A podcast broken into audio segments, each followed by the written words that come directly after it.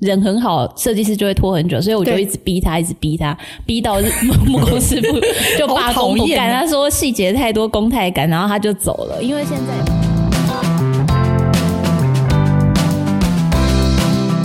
你们累了吗？这是给中年人的心灵鸡汤，确定不是麻辣烫。我是威爷，我是向向梅，我是 Ryan， 欢迎跟我们一起中场休息，聊聊天再出发，也可以开瓶酒。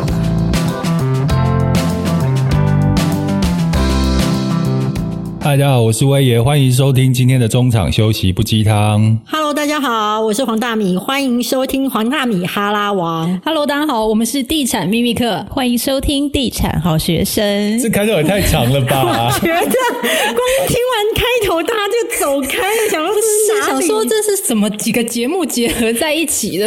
就就是一堆都不太红的节目就会合在一起。团结力量大，团结力量大。对，因为现在是流量互惠的时代，你知道吗？对，就是再怎么也要有流量才能互惠啊！对对对对对对 对, 對，我们应该找淡如姐嘛。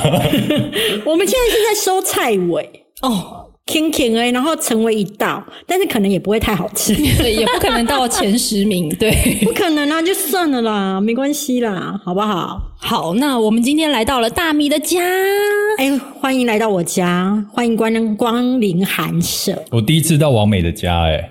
哎，真的哦，真的就是那个墙面都是 Tiffany 蓝啊。对，就九份民宿，然后就公主风，但是我觉得这些都不是重点，就是王美两个字很重要，好不好？我以前比较是接近王生的家，这个安归到王美，个人觉得 OK OK， 这钱花值得。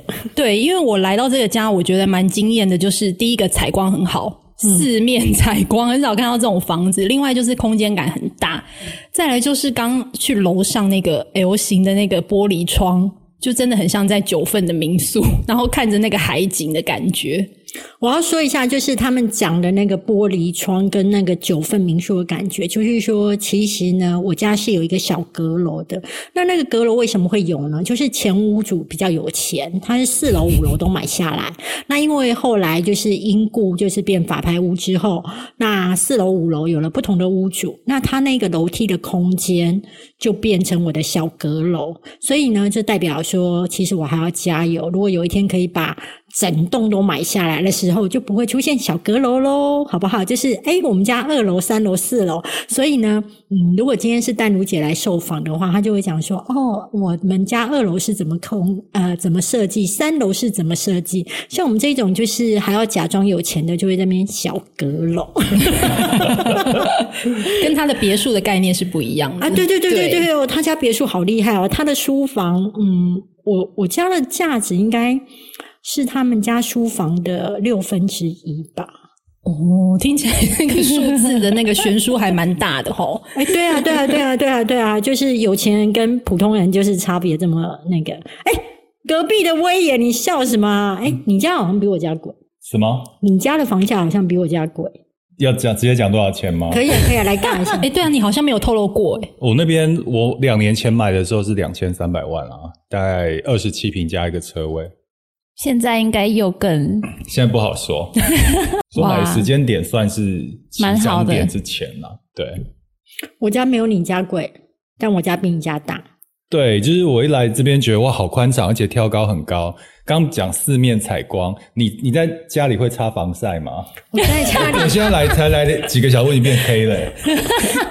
我在家里不会擦防晒，你真的没有办法当王美，怎么办？啊、但是呃，大部分的时候窗帘是真的整个拉起来的。嗯嗯，为什么呢？呃，其实我自己看报纸呢，很容易看到一些很歪斜的重点。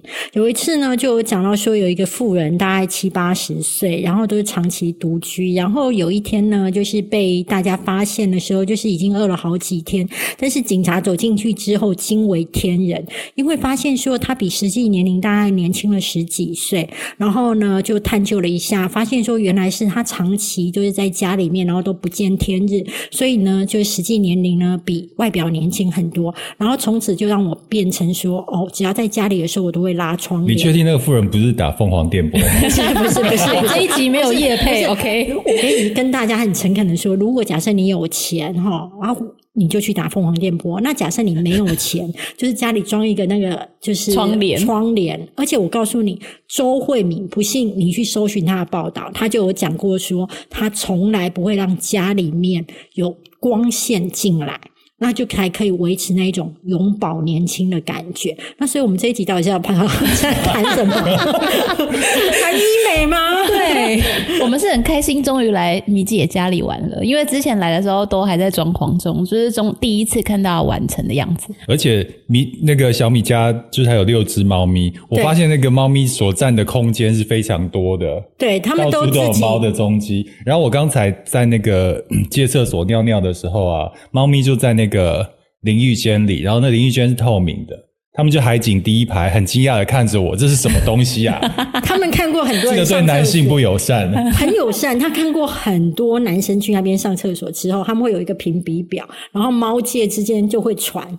到底是谁很厉害，谁不行？哪一个是瀑布等级的就对了？对对对对对对对，我们家的猫就是小猫都是见过世面的。你知道网友会很好奇，为什么他们会看过很多男生在你家的厕所上厕所？哦，因为我会请朋友来我家，然后朋友们就会再带他另外一半啊什么的就会来这样子。然后其实我们家这个不用解释那么仔细，我真的吗？我是怕我的老公金城武误会。所以我要在这边再三强调一下，身体不舒服吗？笑什么啊？我们今天要聊，其实主要是要聊你家的装潢啦。哦，我家的装潢吗？嗯、呃，你现在这样住住多久了？我已经大概住了应该有半年吧，但是我装潢了大概装潢了十个月。那为什么会装潢十个月这么久？就是呃，如果你人很好，都一直跟设计师讲说你不会急着要住，那你现在还有住的地方，那设计师也会就是他真的会相信你，他会相信你，因为他手上一定不会只有你一个这个案子，但是相对其他案主都一直跟他讲说我急着要住啊，然后我什么时候就一定要看好日子什么之类的，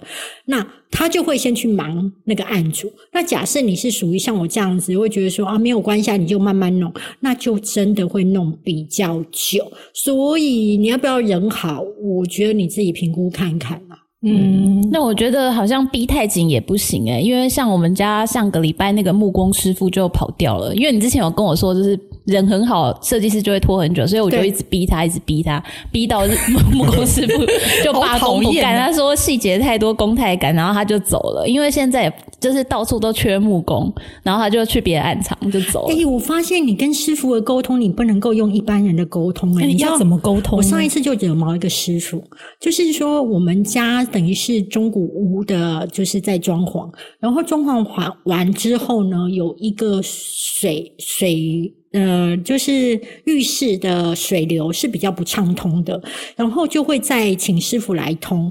那当时候就是水电师傅在帮我打电话给那个通水管的师傅，然后呢，通水管的师傅就说啊，那个东西我就通过啦、啊，怎么还会怎么样之类的。然后，然后那个通水管的师傅就说，那钱呢？如果我还要再来钱怎么办？然后那个水电师傅就说，啊，这个之后再讲，再讲就好，到时候再跟设计师谈。那我就想说，只要你愿意来帮我通，我愿意多付一点钱没有关系，所以我就用我们平常就是上班族的对话，就跟把电话接过来说好了，那不要啰嗦，你就来，那钱我都会给。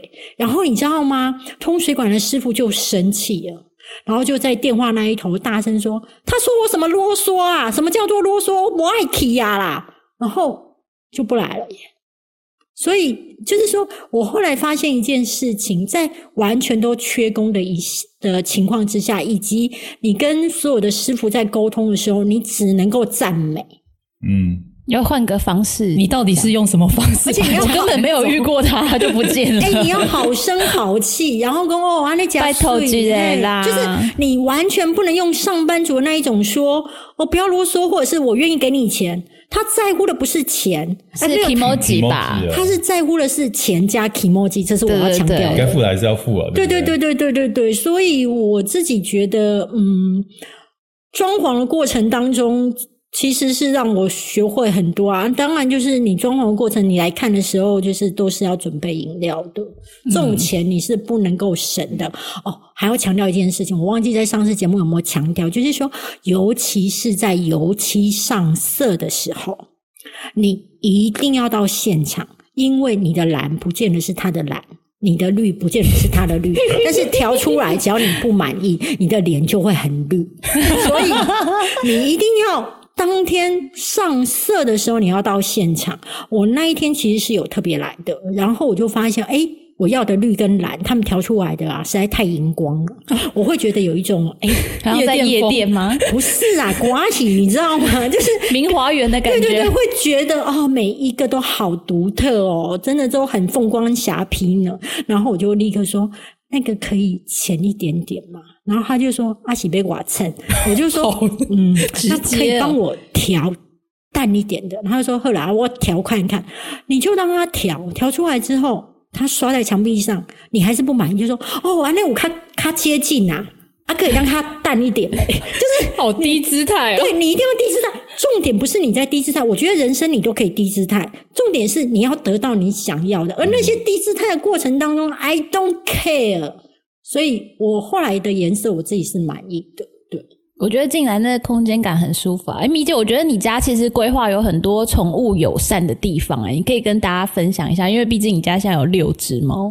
其实当时候没有想过要宠物友善哎、欸，只是说刚好因为我家外面有露台，然后就猫咪可以跑的空间比较大，然后外加我本来有一区是要用来拍照，我当时候其实。我愿意花三百多万在装潢费，像我这么勤俭的人，其实是要我花三百多万在任何一个地方，我内心是会痛的。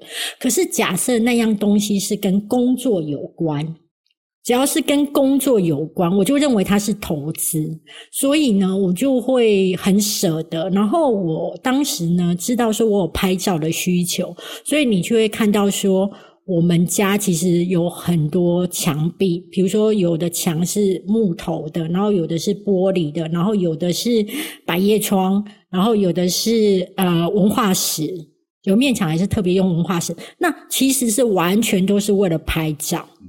对、哦，我觉得这蛮重要的耶，尤其是我们做这个行业，很多商品照要拍。对，所以你要去想说，你今天装潢如果是要跟你的工作是有相关的，那你要去想想你的需求。但是我有一个地方也是蛮大的错误，因为我们家四面采光，所以一定会有那一种呃太阳起来的时候，呃比较热的那一面。那当时呢，我只考量到就是书房那一面需要比较安静，但是忘记了一件事情，我家现在书房那一面呢，其实是太阳旭日东升的时候会第一个照过来，所以早上的时候是偏热的、嗯、所以你要去想一下说，大家都想要采光好采光好，可是如果它是属于你呃卧室的地方，或者是像我的书房的话，我觉得太热，然后光线太明亮，你可能到最后待不住，你可能那个窗帘可能就是要遮光性效果很好。那我当时在决定这个装潢的时候，我一直要强调的是，我希望我回到家里面是很放松，所以是呈现无色彩。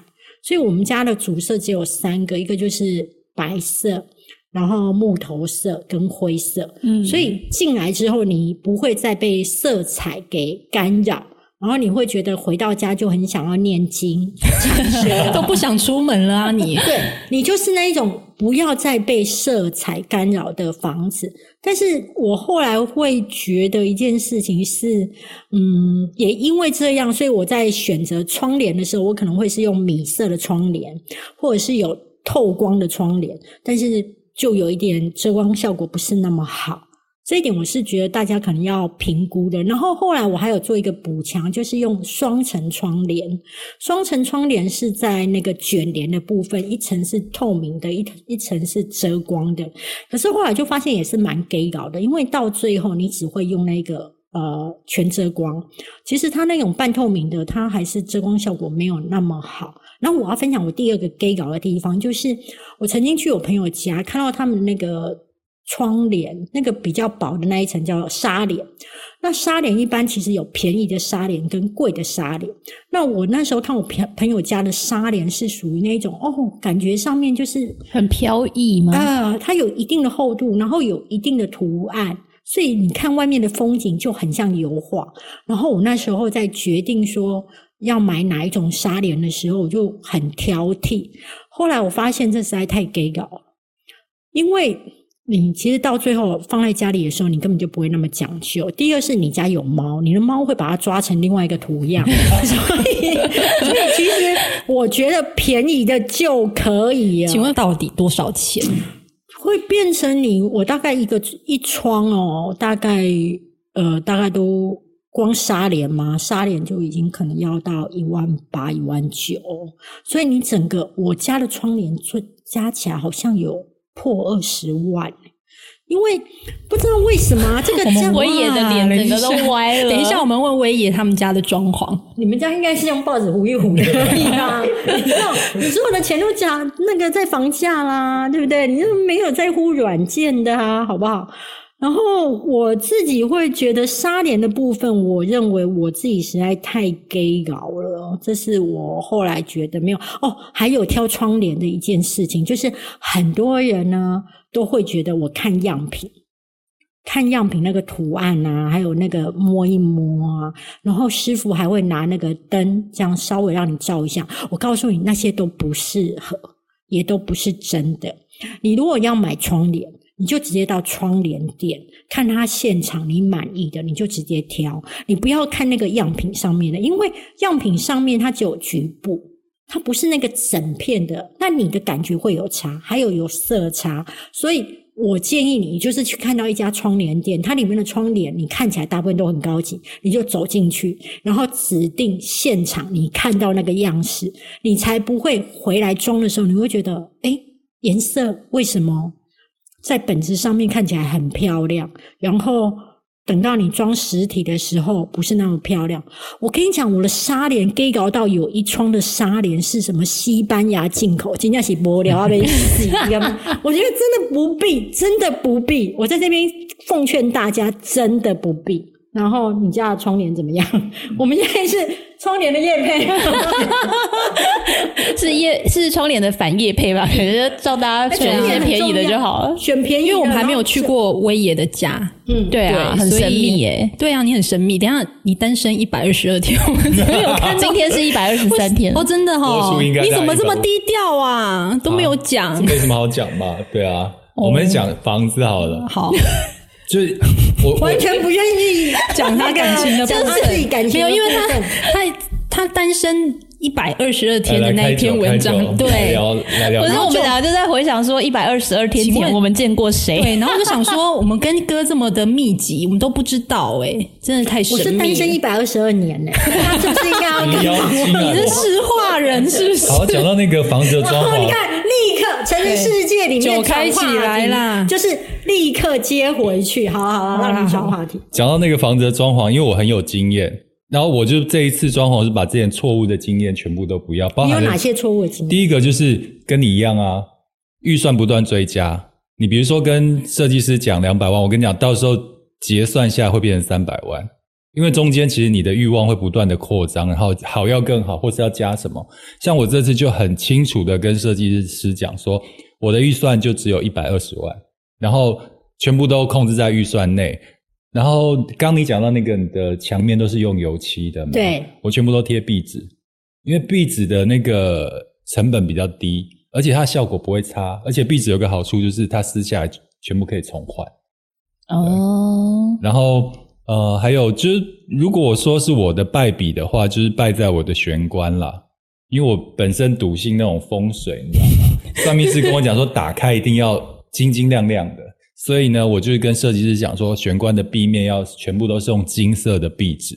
他说台湾没有人这样做，我说我就是要，因为川普他家都是金色的，我觉得挺好的啊，为什么不行呢？对啊，后来他诶、欸、那不是泰国的庙宇吗？不错啊，他一直要阻止我用金色，然后后来就索性跟我讲说找不到金色的壁纸，那我自己找到了，我在虾皮上找到了。嗯，我自己订了壁纸，真的好皮哦，没有，而且好瞎哦。没有，我跟你讲，我的经验不要被设计师左右，你还是要做功课。他讲没有，你就真的相信没有啊？不是的，就被我找到，然后我订好给他之后，你看我找到了，他就有点尴尬的感觉。而且虾皮应该蛮便宜的哦，对，很便宜啊，壁纸真的很便宜。然后真的那个壁面全部都是金色，一进来那感觉真的不一样，很像到庙里，像到那个金碧辉煌的宫宫庙的感觉。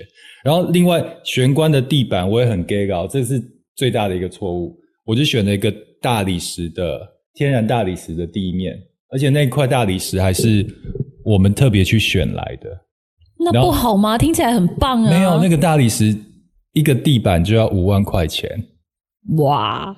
我本来是要整块的，结果呢，装潢好我看到我就傻眼了，设计师把我切成四四块，有病吗？然后他说太大了，没有办法上来。那如果你切成四块后，我干嘛去买这么大块？我直接用那个大防大理石的地砖就好了。所以就是因为这这件事情是让我觉得就是可能沟通不良吧，然后也是我觉得花了以后觉得没有那样的效益，对，所以全部的话我就是预算都是控制在我。我的范围内，其实有时候要舍啊，就是有些单项列出来贵的东西，你就要想办法去替换掉，或者直接不要。对，我觉得预算控不好是很多那种买房装潢新鲜族呃最常遇到的问题，因为很难啊。而我发现米姐家还有一个就是你做了但是都没人用的东西，就是那个门下面给猫进出的小门，是不是都没有人要走？哦，对，我家的猫，我当时候有帮他们贴心的设计的就是猫门，猫的门。但是我后来发现我真的有病，就是我那个木头很重，我那个门很重，那不是猫的。头是可以碰一下就可以打开的，顶不开的重量。对，所以对猫而言实在太吃力了，因为他们没有想要练习头部的那个载重能力，所以那个门是没有用的。所以我比较建议大家就是，如果假设你要开那种猫洞的话，你的门就不要这么厚。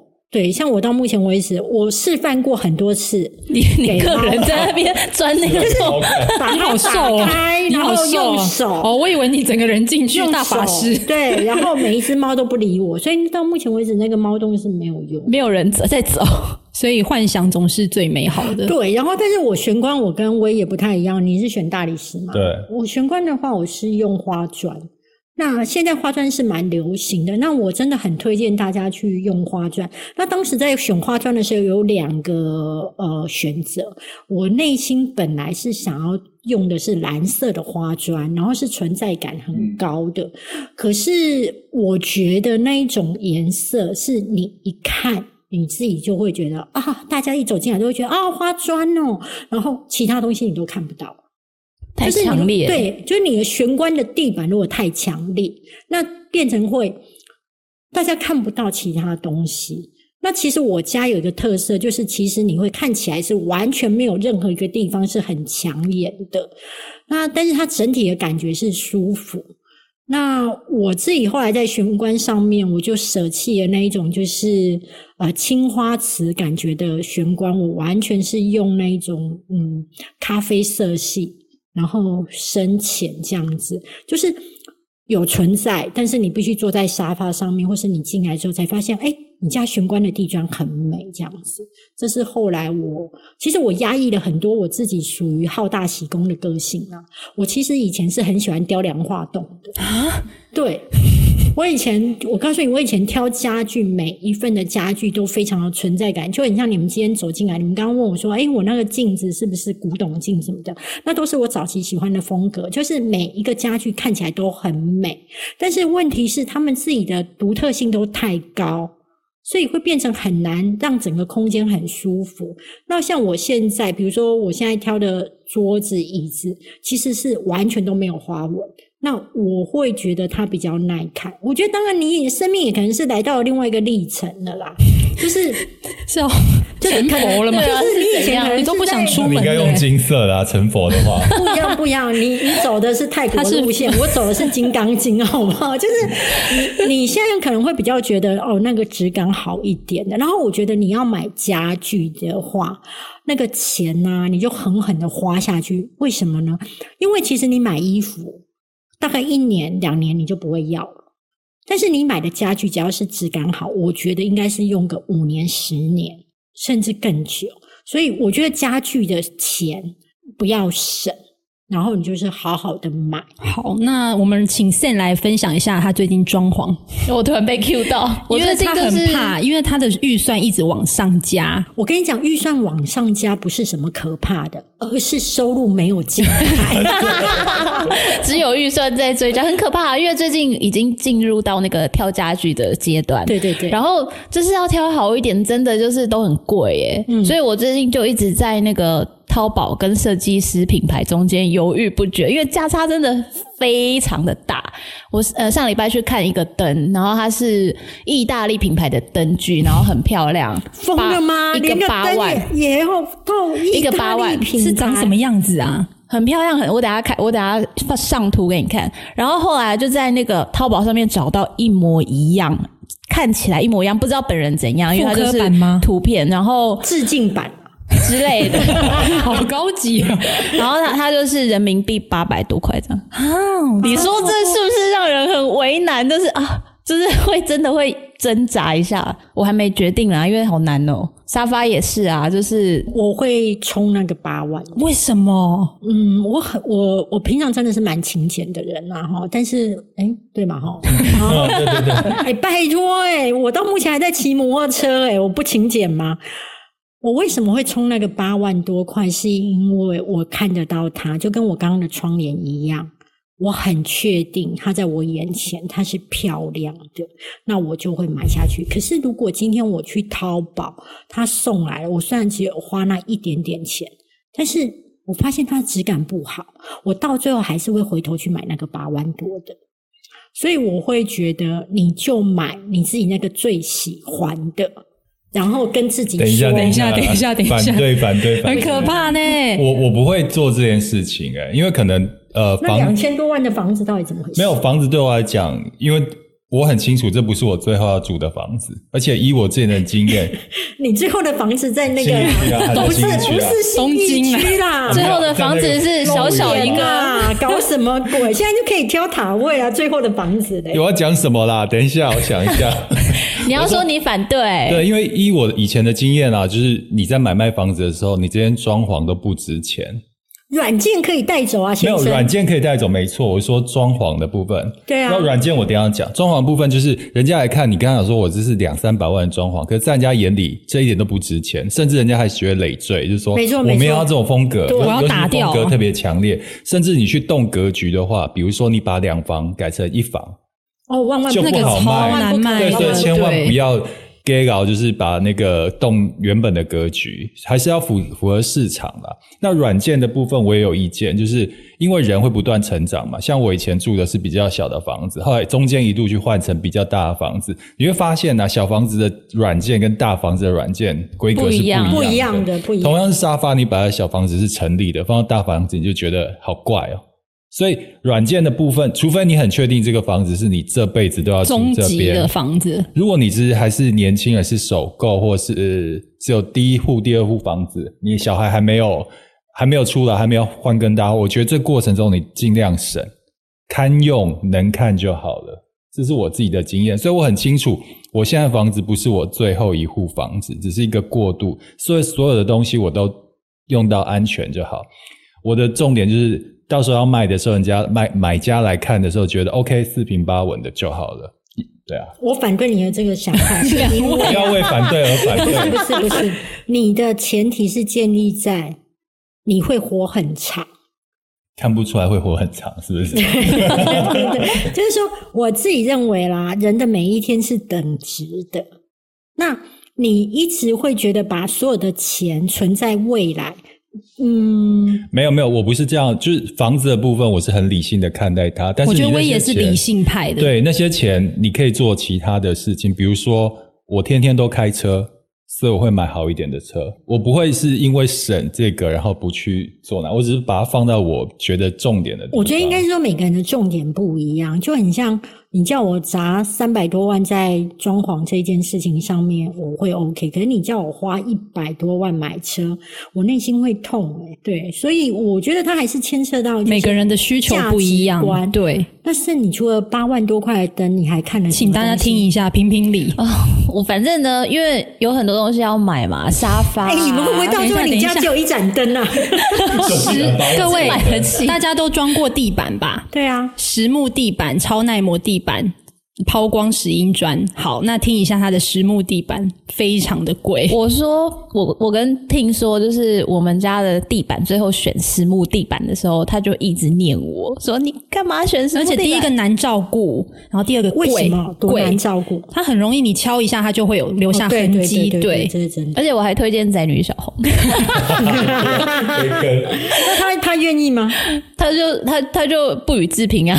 okay. 没有要理我，因为他说他的脚皮很厚，不需要踩触感那么好的东西。OK OK OK。对啊，因为我是去试踩了，就是木纹砖，然后超耐磨跟实木地板，踩上去以后，我跟你说回不去，真的。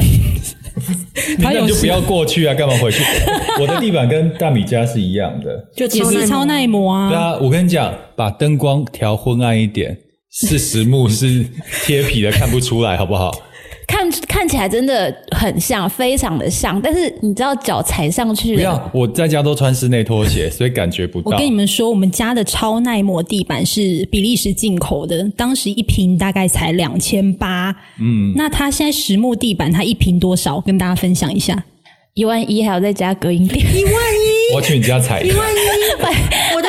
两千多哎、欸！我跟你一模一样。我跟你讲，你们不能怪 Sam，、啊、因为其实我们常常大家都知道我们会逛豪宅嘛。那你知道豪宅都是用最好的，所以有时候我们难免会有点职业伤害，就觉得说这个这个太美了，天哪！这个设计师的单品椅真的好漂亮哦，真的回不去了。所以我们那是样品屋，你也可以笑哦，那不是生活、啊。我们连啥派克，我们有去过七八千万的装潢的食品屋哎、欸，七八千万、欸，我们都被那口袋没有那么厚啊。欸、对对，所以我就重伤。啊！现在连灯都买不起啊！你来，你们来我家就只能拿手电筒。我自己用超耐磨，可是我必须说，我自己有一点点后悔，是因为我觉得其实石英砖是一个更好处理、而且清理，对，而且其实看起来也大气。